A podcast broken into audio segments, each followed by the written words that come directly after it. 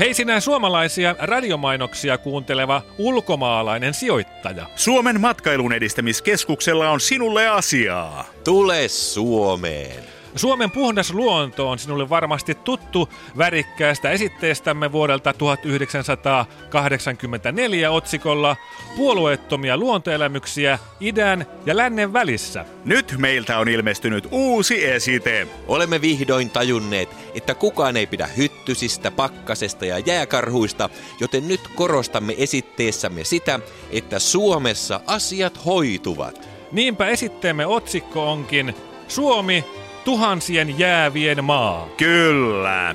Tulitpa sitten Suomeen perustamaan taidemuseota, jättimäistä kaivosta tai kauppakeskusta kansallispuistoon, niin Suomessa homma hoituu. Suomi on tuhansien jäävien maa, koska jääkauden jälkeen tänne jäi niin vähän ihmisiä, että kaikki tuntevat toisensa, ovat toisilleen sukua tai ovat toisilleen palveluksen velkaa.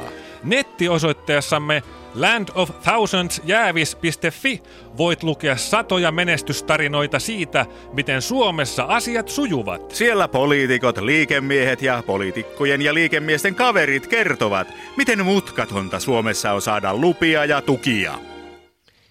Hei, olen saksalainen liikemiesryhmä, jolla on Suomessa tiettyjä intressejä. Tutustuin Suomessa sattumalta erääseen Baari Mikkoon, joka olikin kyseisen kunnan elinkeinoasiamiehen lanko, ja tämä taas oli samassa golfkerhossa kuin yksi pankin johtaja, kunnan kaavoituspäällikkö ja ministeri.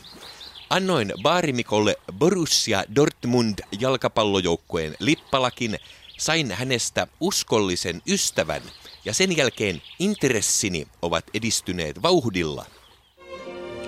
Ulkomaalainen sijoittaja. Tule Suomeen! Suomi on tuhansien jäävien ja sinisilmäisten naisten sekä miesten maa.